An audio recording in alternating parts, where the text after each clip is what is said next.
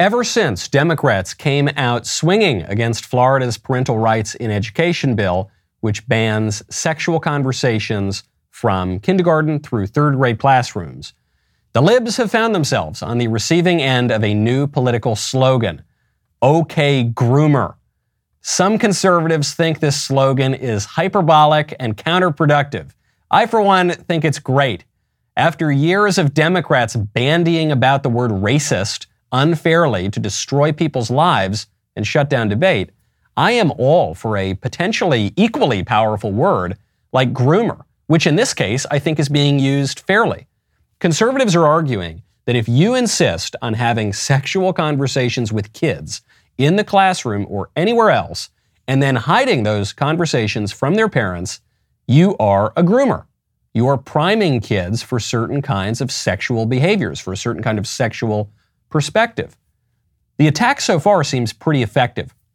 According to recent polls, the vast majority of likely voters support the Florida law and oppose sexual conversations with little kids. And yet, despite the popularity of this bill and other bills, Democrats are doubling down all the way up to the White House, which now says it's going to fight to protect sexual conversations between teachers and little kids in Florida and all around the country. Bad news for kids, bad news for the culture, but potentially bad news for Democrats too, as voters head into the midterms pissed off and eager to protect their kids. I'm Michael Knowles. This is The Michael Knowles Show.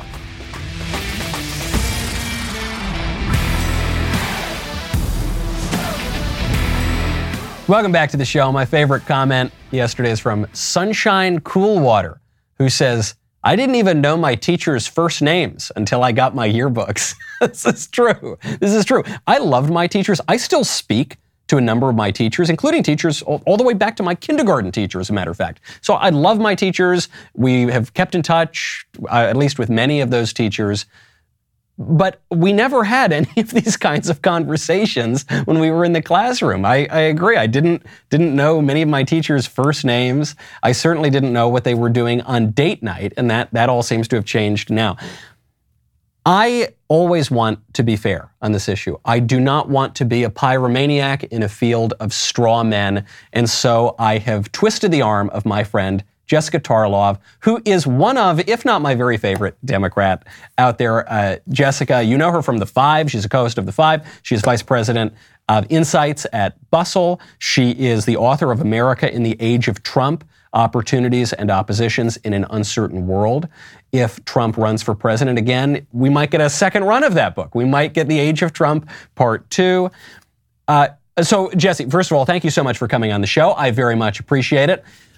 So I have talked to a colleague of yours, Ethan Bearman, about the substance of this mm-hmm. law in Florida, the Parental Rights and Education Bill. I'm, I'd be more than interested, certainly, in hearing your take on the substance. But first, at least, I want to get to your thoughts as a political strategist.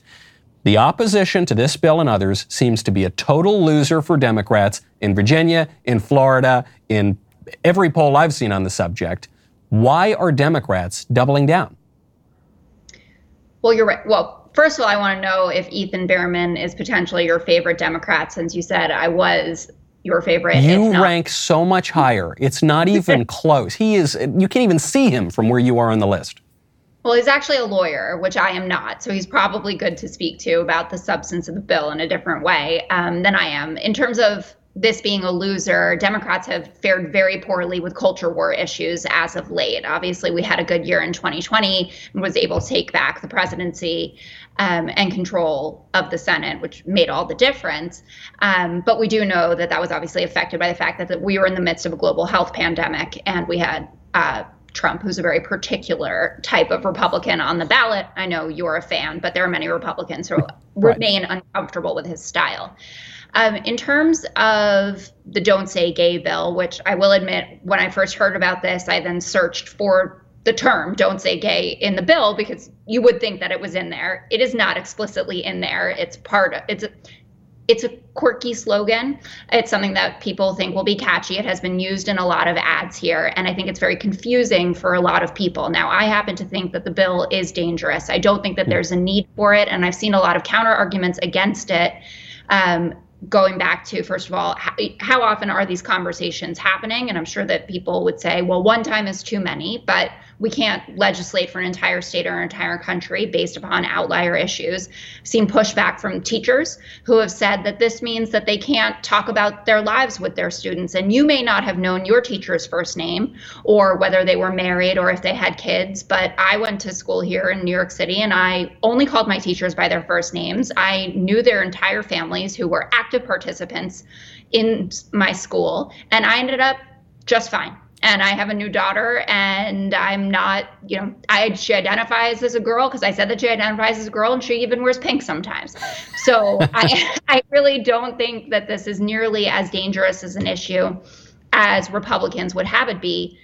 But I know it's all about politics all the time, and I believe that it is a winning issue for them now that we have hmm. parents that are pissed off about CRT, and now they're pissed off about sexual indoctrination at the age of six. So, uh, t- to your point on whether this is a, a, real issue or not, it seems to me Democrats are running into a contradiction, which is, and they ran into the same contradiction on CRT, which is on the one hand, they're saying it's not happening, CRT is not being taught in the classroom, these conversations are not happening in kindergarten, it's not a big deal at all. But then on the flip side, they say, it's the end of the world if we ban these conversations, if we ban CRT from the classroom, or if we ban sexual conversations from kindergarten. And so I, am noticing they're going back and forth here, and I'm not sure if there is a consensus. But if it's if the conversations aren't happening, then great, the law is no big deal. It's more wasted ink in government, but hey, we've got a lot of that already. So what? So then I, I come back to this political question, and and it seems you agree with the political. Uh, outlook on how this is going to fare for Dems in the midterms. So then what happened? Are they just crazy? Have they just lost their minds and they're running with a bill that they, one, don't think even matters all that much, and two, is deeply unpopular with voters? Well, there's always an issue, and it's on both sides of the aisle between the extremes, right? We had that obviously when the Tea Party came to power, right? The moderate Republicans were looking at them saying this is absolute madness. And we have an extreme left in in our party right now, and the people in the middle, the moderates that are trying to win races in Virginia and Michigan, et cetera, are looking at them and saying, "Excuse me, could you please stop talking? Hmm. I don't want to hear defund the police. I don't want to hear about socialized medicine. We want to hear about middle of the road solutions, which is how Joe Biden won." So I think there's a bit of a communication problem there because often the pe- the most extreme people have the biggest platforms. They're the most effective on social media they're kind of screaming from the rooftops about this. But there's this fundamental problem going on right now with my party about what we should be focused on. And voters have been clear. They care about inflation and the cost of living. Yeah. That's it. That's really all they care about. we would like to save Ukraine from Putin. Sure. We think Afghanistan was bungled. Sure, but we're happy to be out of the war, et cetera. Climate change is still a really big deal, but not as big of a deal as whatever it is, a 22% rise in the cost of beef at your average supermarket. Mm-hmm. So that's what the midterms is going to be about. And the moderate wing of the party certainly understands that. The left wing side of the party, I think, is A, running in districts that are probably too safe for their own good, and B, just doesn't hmm. want to say that they're listening to polls. And that is, as someone who was a former, former political poster, now does it for consumer brands, I can tell you that's where everything's won. That's where the dollars hmm. are won. That's where the elections are won. And the moderate wing of the party is message testing all of that. They're listening to their focus groups and they're saying this is just a loser for us. And there's too much time to be having this conversation that it can go on and on and on and actually allow Republicans to be focused on these culture war issues, which they have been winning as of late, rather than having to put up their own plans. And I brought this up on the five yesterday, for instance, on the healthcare issue.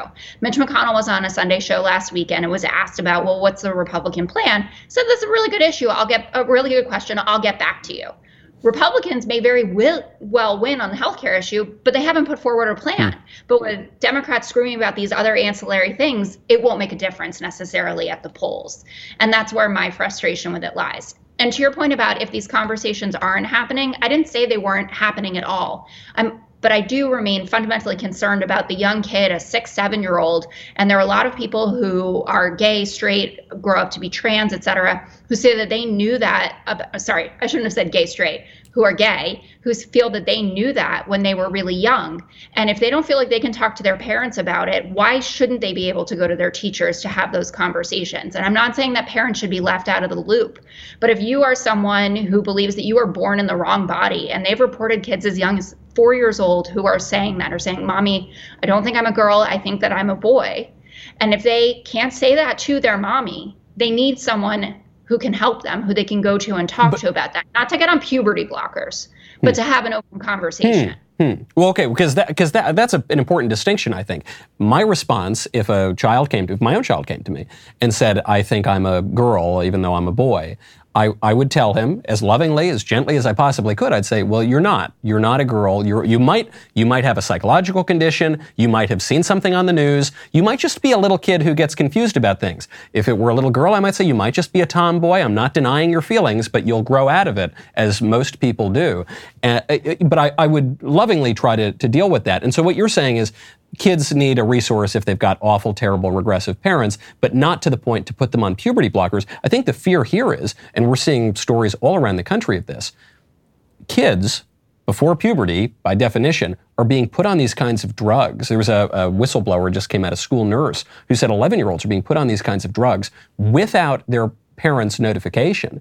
And so it, it does raise this. I mean, I guess this is where you get the actual title of the Florida bill, Parental Rights and Education whose right is it? If you've got two fundamentally different worldviews, the traditional worldview that says boys, if you got a boy's body, then you're a boy and you can't be a girl secretly. They just deny the whole premise of transgenderism. And the new sort of secular transgender view, which says no, your body and your true self can be totally different. You should deny the body and go on puberty blockers and whatever else is going to be following that. Well, who wins out? Who wins? People might think the old Christian view or Jewish view or traditional view is, is regressive and terrible and harmful. Though, by the way, the, the studies I don't think really back this up on the efficacy of puberty blockers at reducing suicidality or depression. But, but let's put that aside for a second. Who gets to choose? is, it the, is it the parents? If the, who, let's say they even deny transgenderism. Let's say they even look on homosexuality with moral opprobrium. They're Orthodox Jews, they're traditional Christians, whatever or the teachers who are the representatives of this new secular culture? Well, I think fundamentally that parents should be responsible for these types of decisions with their children. But even in the example that you talked about, the case of the 11 year old who was put on puberty blockers um, and the school knew and the parents didn't know, that's an 11 year old. And this bill is talking about five year olds through third grade. So that's right, five through eight year olds. Yep. Well, that's and, good. Yeah, they certainly shouldn't be put on the puberty blockers. No, I, and they can't be legally put on puberty blockers. But I'm just saying that we're not actually. That's an extension of this hmm. that is totally separate from that bill. And I think that that's part of the problem when we talk this fast and loose about things like this, and so few people actually read the substance of these bills, and they're just railing about, well, I heard this and I heard that, instead of getting getting down to the nitty gritty of what's in there. So we were talking about extremely young kids. You're not denying the fact that children, you said even my children, could potentially feel this way and express a concern about their gender identity. But when you said that you would lovingly say this to them, I could push back easily and say it's not actually loving of a child who's coming to you and telling you that they're struggling with their gender identity to tell them, well, it's just not true. And yeah, little girl, like it's fine if you want to be a tomboy, but you're not a boy. Because unless you fundamentally refute the possibility that transgenderism exists and there are a I lot do. of I fundamentally refute it. I think it's a complete fantasy. I think it's, a, not to get too down the weeds, but I think it's just a new version of the old Gnostic heresy that says that our bodies and our souls, and really when we're talking about transgenderism, we don't like to use these theological terms, but that's what we're talking about. We're saying my physical self is totally different from my metaphysical self, and the physical self should be denied, and the metaphysical self that I at least imagine should uh, bring the physical body more in line with what it perceives itself to be.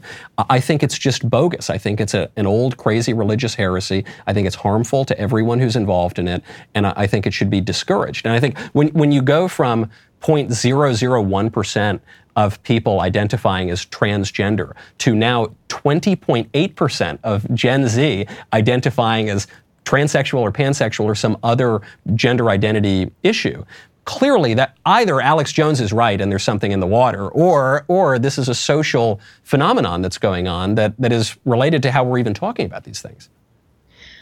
Well, Alex Jones is not right about anything. So I'm unwilling. He was right about the frogs. He was right about the frogs. The, Yale proved it. I don't even know what you're talking about, but I cannot go along with it. And I try to block out as much Alex Jones anything as possible.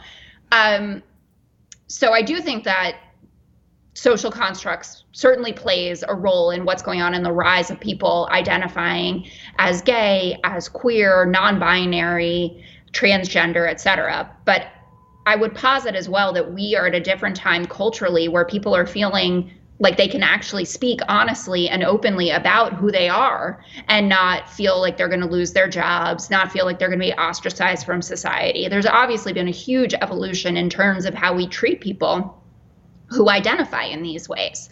And there are a lot of psychiatrists, and you're a lot of things, but I don't believe that you're a psychiatrist. I'm uh, I'm I'm more of a biologist myself. Ketanji Jackson is not, but I consider myself more of a biologist. Well, as a woman, I can tell you that there are plenty of psychiatrists out there that believe strongly that transgenderism is something that is real. It's something that also that if it doesn't get addressed is going to lead to tremendous spikes and we've seen this in terms of suicide and self-harm and depression. And I go back to the original North Carolina bathroom bill, which basically came down to who cares? Really, who cares what some if you want to the, the left cares. No, no, no, no. It was because the right had a problem with people who identified as the other gender using that bathroom. Right. Yeah, that's, that's the change, though, right? right but isn't that and, the change? Previously, the men who identify as women were not allowed in the women's bathroom. The, the libs wanted them to be able to use the women's bathroom, and the right said no. But we're not the ones who changed the rules, right? No, but it was because Republicans made up an issue. They said that these people were identifying that men who were identifying as women were going to go into bathrooms and yeah. hurt people. No, they weren't going yeah, they that it was just disordered for them to go in.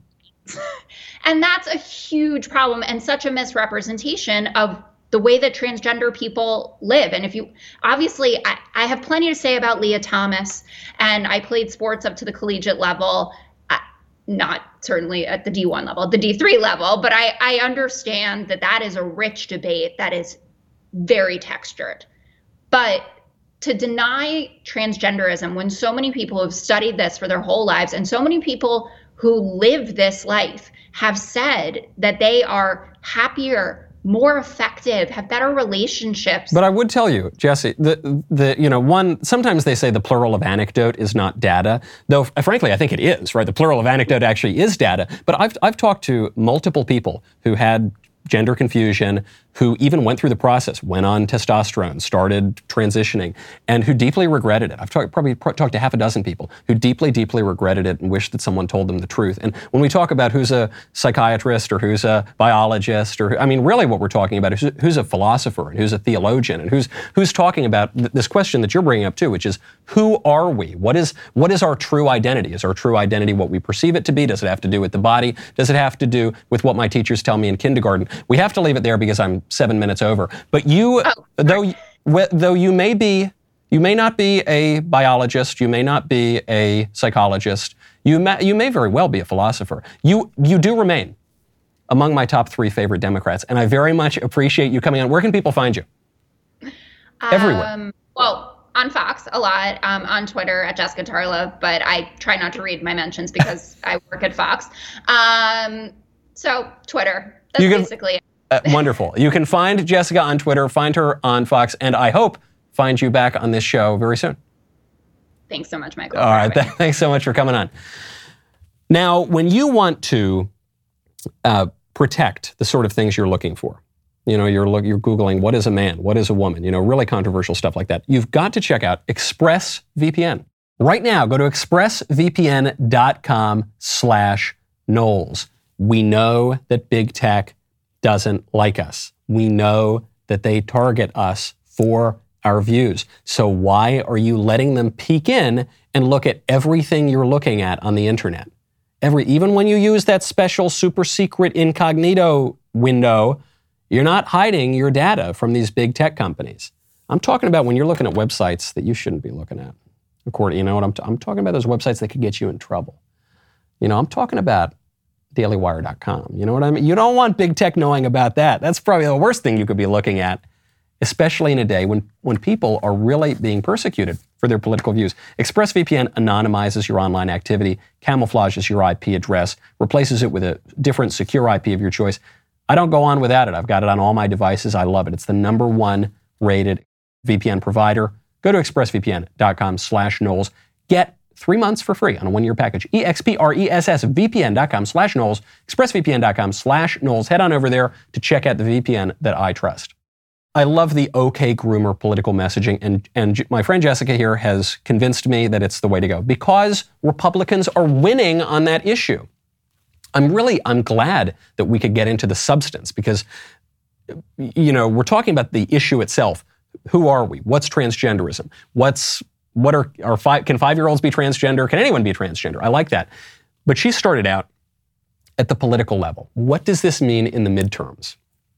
And I think it, it's clear as day to me that this is a huge winner for conservatives.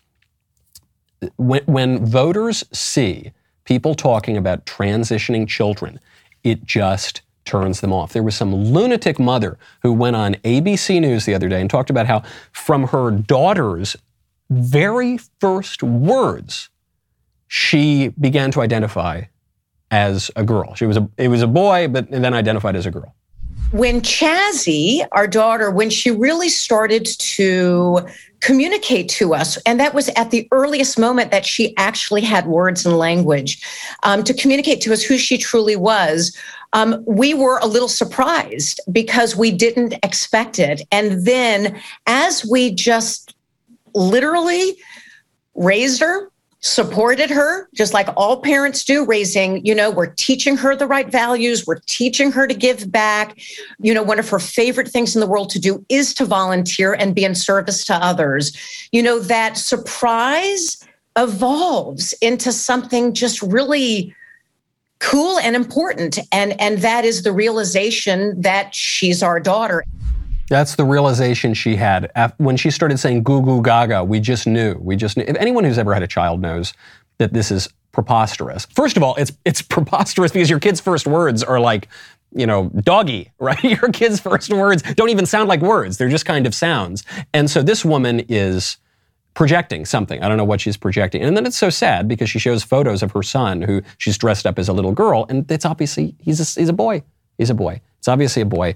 And I, I think the, the pictures here are the key to it. Because you hear these lunatic women, like this, this person here, men and women, but this woman in particular, and she says, My, my eight month old baby obviously was transgender. And you say, This woman's off her rocker. And she's saying the same kinds of things that elected Democrats are saying. She's saying the same kinds of things that the White House is pushing right now. And then you see it. You see it so clear. You see it in what your kid's being taught which became very clear during COVID when kids were being taught online. You see it when you look at the picture and you say, no, the boy actually isn't a girl and the girl actually isn't a boy. And we're careening toward the midterms right now. And this is not going to go very well for Democrats.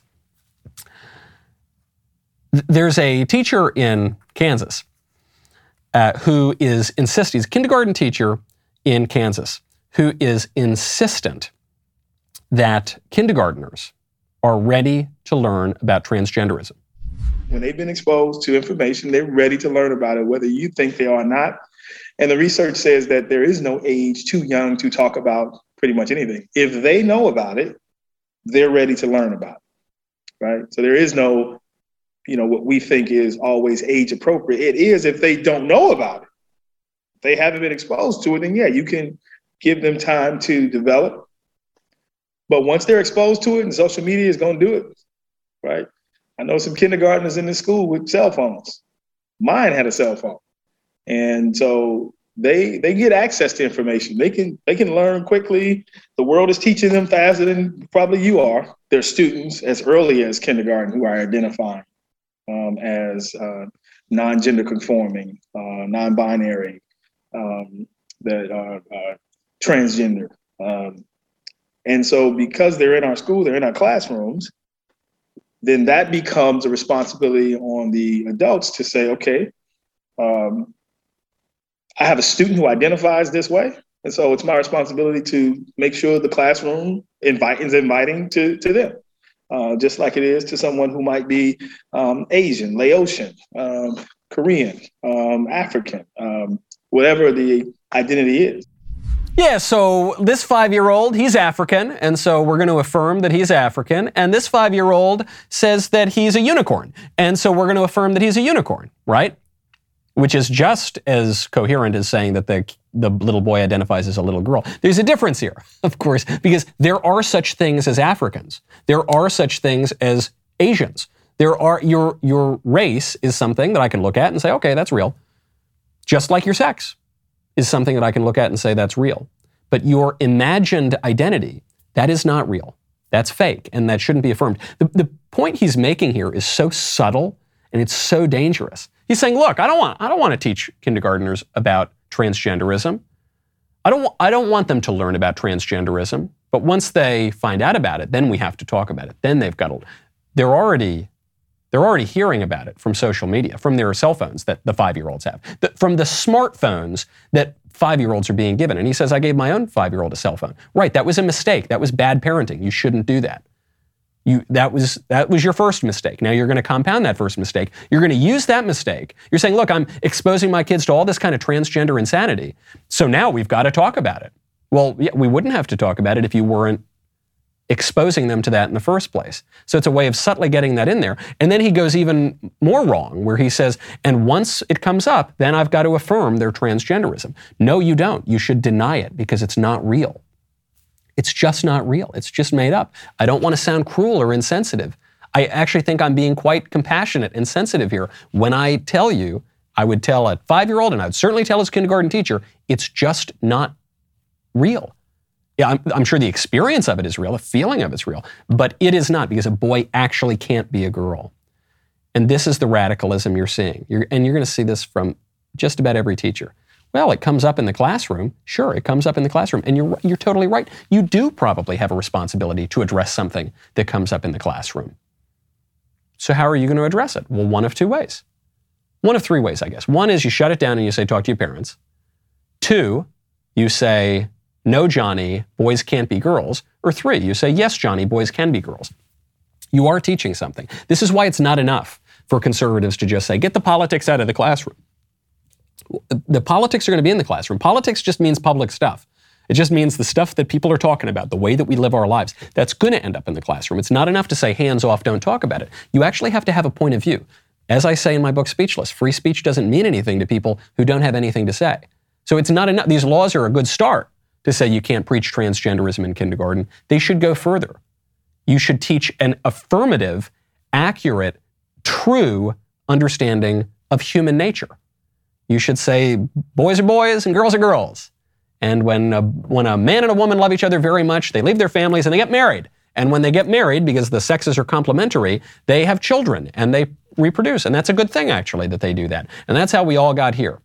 And you do that at age appropriate times, but you don't you can't just bury your head in the sand and you can't just avoid reality. I want to talk about what's going on with kids right now. The, the most horrifying story I, probably I've ever seen in the news, we've been talking about it for a couple days, this live action story about how uh, in DC there were five babies who were killed through abortion, and now a, a whistleblower brought these bodies, there were photographs taken, a pro life activist broke the story, and, and so the authorities are, of course, in investigating the pro lifers. They're letting the abortionists off the hook. They're investigating the pro lifers. It's not just five babies, by the way. This has happened well over 100 times. And they, they've only got evidence of the five. They've only got physical evidence of the five. Well, it turns out Live Action has a clip of the abortionist, this butcher, who committed these atrocities. And uh, this goes back years now, and he admitted that he was allowing, in violation of the law, allowing babies who were born alive simply to die. Take a listen. Obviously, you're here for a certain procedure, and if, if your, your pregnancy were, let's say you went into labor, the membrane's ruptured, and you delivered before we got to the termination part of the procedure here, you know, then we would do things, we, we would we would not help it. Okay. Let's say we wouldn't we wouldn't uh, intubate Okay, Okay. so you would make sure Yeah, we wouldn't do any extra, you know, it's like, Can't uh, it. it- yeah, it, it would be, you know, a, a person that would be a terminal person in the, in the, in the hospital, let's say, that had Right. cancer. You know, you wouldn't do any extra procedures to help that person survive. They had like, do not resuscitate orders. Okay. You know, we would do the same things here. Okay. Whereas if you were in in, in a hospital in, in, in, Virginia, let's say, and you went into labor and you went to the hospital, and then they, they saw you deliver, they would do everything possible to help that, that fetus survive. Okay, but you won't. We wouldn't. Okay. Yeah, we wouldn't do it. You know the thing that all the hospitals do because that's the law? We don't do that here. You know how they help the fetus survive? Even if you're going to use a, a, silly word like fetus instead of baby, uh, people say fetus because they don't want to admit that a baby in the womb is a baby the fetus, quote unquote, stops being a fetus by any definition once he's out of the womb. So then you're, what he's saying is we wouldn't help the fetus survive. He's saying we wouldn't help the baby survive. So do that here. He talks about, oh, this poor woman, she went to the hospital once because her abortion didn't work out for her, and then she gave birth to the baby and they wouldn't let her kill the baby. This guy, this guy, how many times has he done this? It's, it, it's almost funny. If not for the incredible suffering involved, it would almost be funny how ghoulish this guy sounds. His name is Dr. Cesare Santangelo. You probably haven't even heard that name. Dr. Cesare Santangelo. This guy, we talk about Vladimir Putin. Vladimir Putin's a butcher. He's committing war crimes. Sure. We talk about people like Bashar Assad, the, the dictator in Syria. He's a butcher. He's committed war crimes. Sure.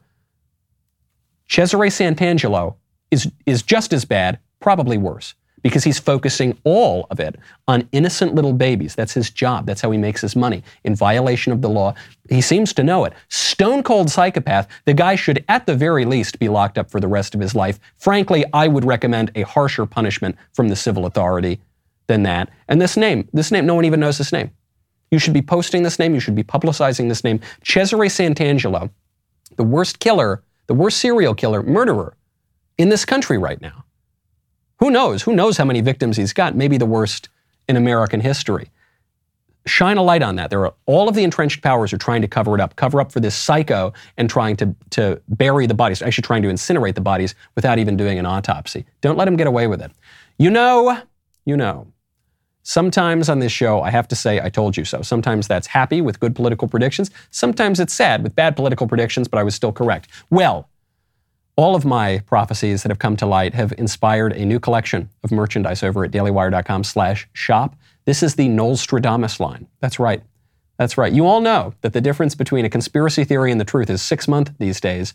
I have this wonderful new merch and I see it, I foresee it in your future. Go to dailywire.com slash shop today. Order from the Nostradamus line. We'll be right back with a lot more.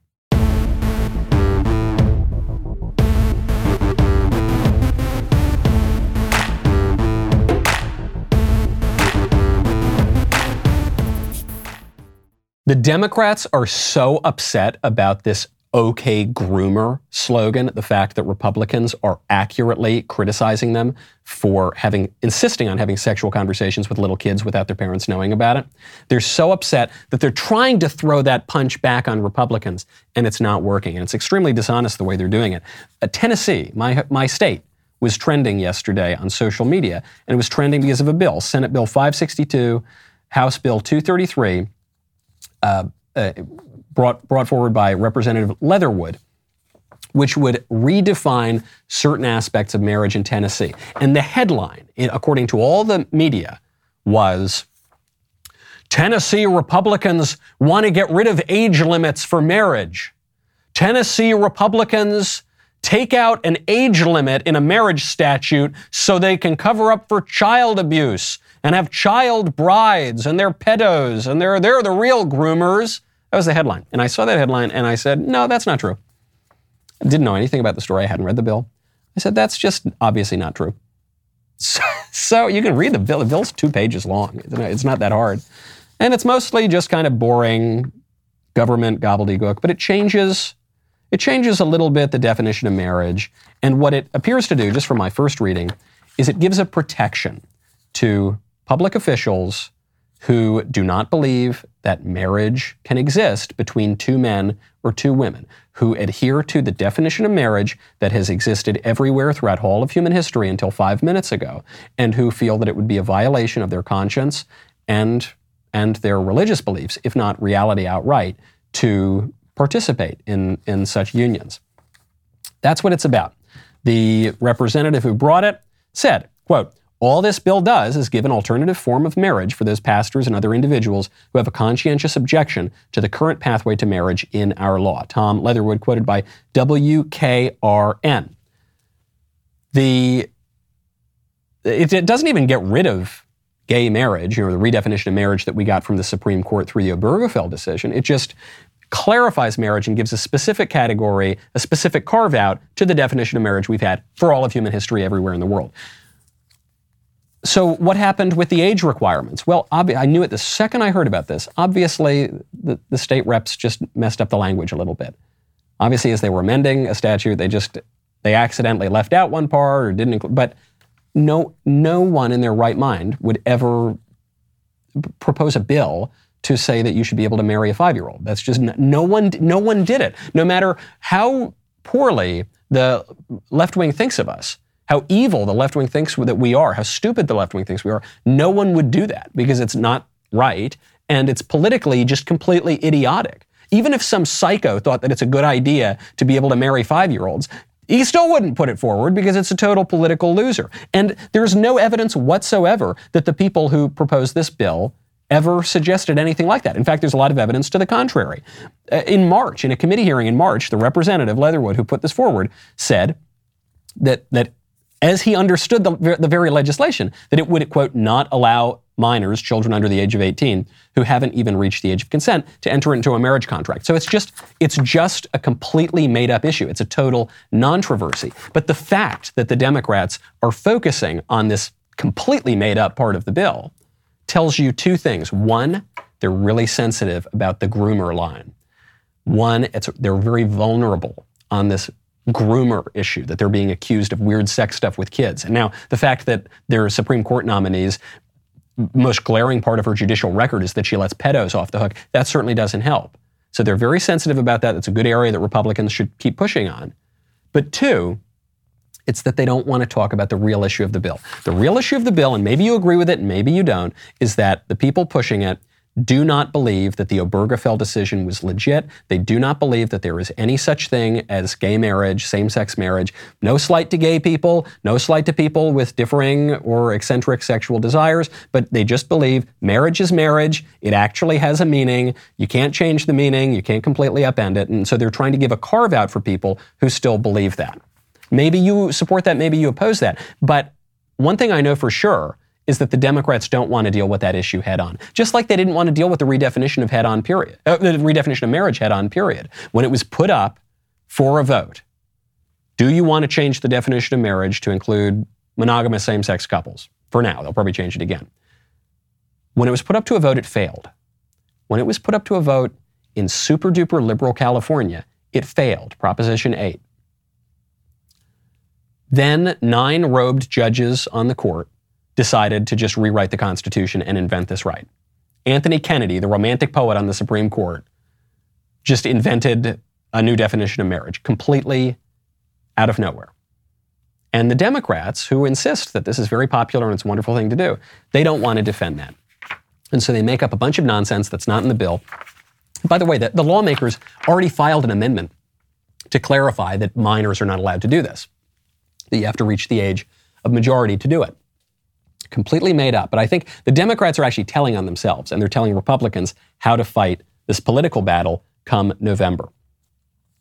Uh, now, uh, Joe Biden is uh, f- focusing on the, anything he can to try to win back November, to try to stem the tidal waves that he's going to have to deal with in November. He's losing on the economy. He's losing on jobs. He's losing on foreign policy. He's losing on COVID. He's losing on the weird, creepy sex stuff with the kids. He's losing, losing, losing, losing. So the, the one Hail Mary he's trying to throw here is to pause payments on student loans. The Biden administration just announced that he is, they are extending the federal student loan payment pause they are going to move the return of student debt repayment from May 1st of this year to August 31st. They had already paused it in December of last year. No serious economist thinks this is a good idea. Forget conservatives for a second. Even Larry Summers, former president of Harvard, former top economist to Barack Obama, when Joe Biden was vice president, said this is nuts. He said it's very hard to understand this in policy terms. This is not a small macroeconomic thing. At a time when the economy is overheating, student debt action will be injecting money into the economy at a $100 billion a year annual rate. This is a macroeconomic step in the wrong direction. So, to put that into layman's terms, what he's saying is right now we're dealing with inflation. Inflation is going through the roof. There's just too much money swirling around right now. And so, what Joe Biden is, and a lot of that is caused by not just Biden's policy of this, but years and years and years of just printing money and giving away money. And so the money's not as valuable and things cost a lot more. And what this Biden policy does, rather than trying to pull that back, trying to get a hold on inflation, it's going to inject another $100 billion a year into the economy of just free money that the, the students or the graduates now are not paying for no reason whatsoever. These college graduates, by and large, are doing better economically than people who don't have a college degree. Their degree might not be worth what they paid for. It's probably not worth a quarter of a million dollars to go study lesbian dance theory or whatever else we're talking, or frankly, even to get a regular old degree from an ordinary academic program these days, it's not as valuable because people aren't being taught as much. And, and the, the practical value of a university education is not what it once was. But regardless, they're still doing better. These are still wealthier Americans. These are still the upper class Americans who are now being bailed out by everyone else. That's not fair. That's not fair at all. So, but it do, this does make sense of it. I now get from a policy perspective why Joe Biden's doing this. Larry Summers might not get it because economically it doesn't make sense, but politically it makes a lot of sense. One, it's a de facto federal takeover of education. The, the Democrats are having a hard time selling free college. They're having a hard time selling it because it's just a handout to the upper classes in America most people in America don't graduate from a four year college. I think it's what, one in four Americans graduates from a four year college.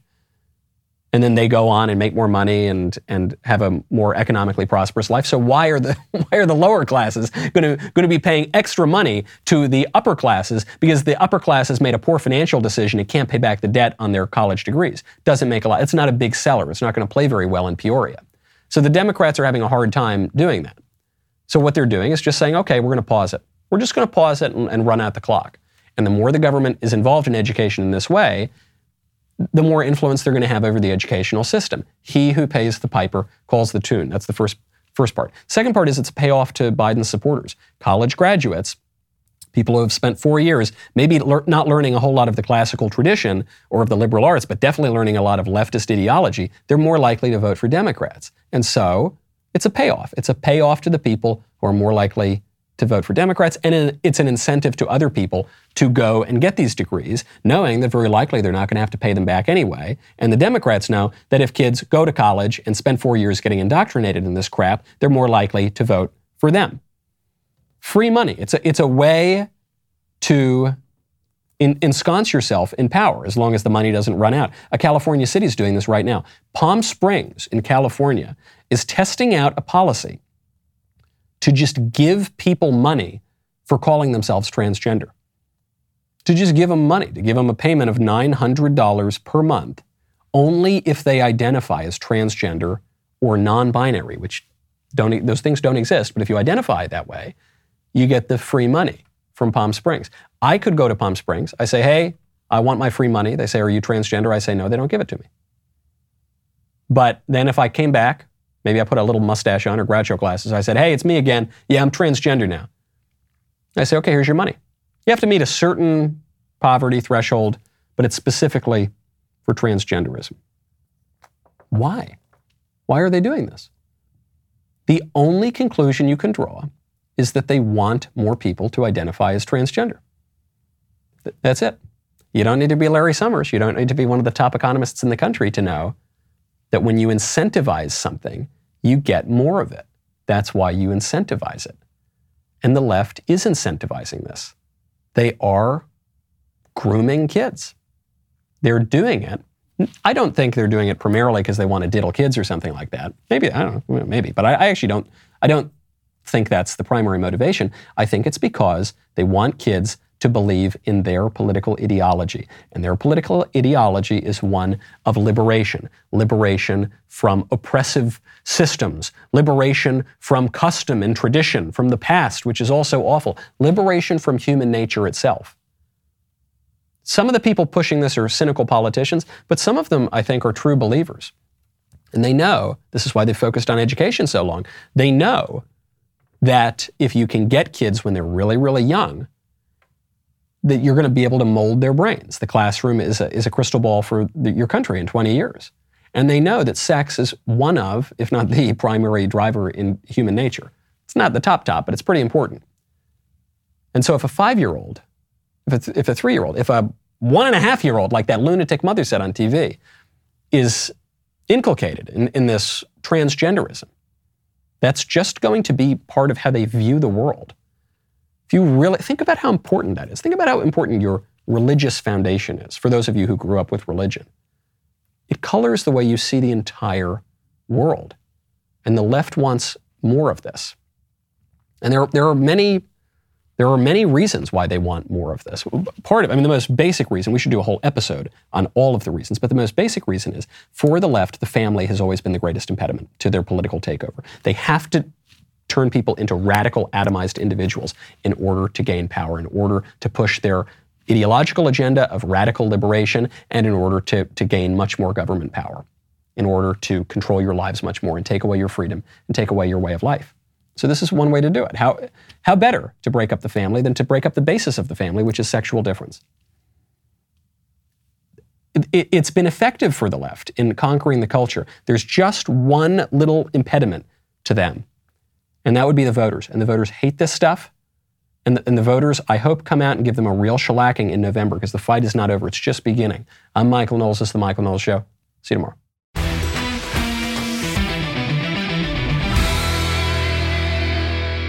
If you enjoyed this episode, don't forget to subscribe. And if you want to help spread the word, please give us a five star review and tell your friends to subscribe. We're available on Apple Podcasts, Spotify, and wherever else you listen to podcasts. Also, be sure to check out the other Daily Wire podcasts, including The Ben Shapiro Show, The Andrew Klavan Show, and The Matt Walsh Show. The Michael Knowles Show is produced by Ben Davies, executive producer Jeremy Boring, supervising producer Mathis Glover, production manager Pavel Vidovsky. Editor and associate producer, Danny D'Amico. Associate producer, Justine Turley. Audio mixer, Mike Coromina. And hair and makeup by Cherokee Hart. Michael Knowles Show is a Daily Wire production. Copyright Daily Wire 2022. Hey there, this is John Bickley, Daily Wire editor in chief and co host of Morning Wire. On today's episode, the CDC will conduct a month long comprehensive review China seeks to keep its companies listed in the U.S., and new reports show the Black Lives Matter organization purchased a $6 million home in California. Join us and get the facts first on the news you need to know with our show, Morning Wire.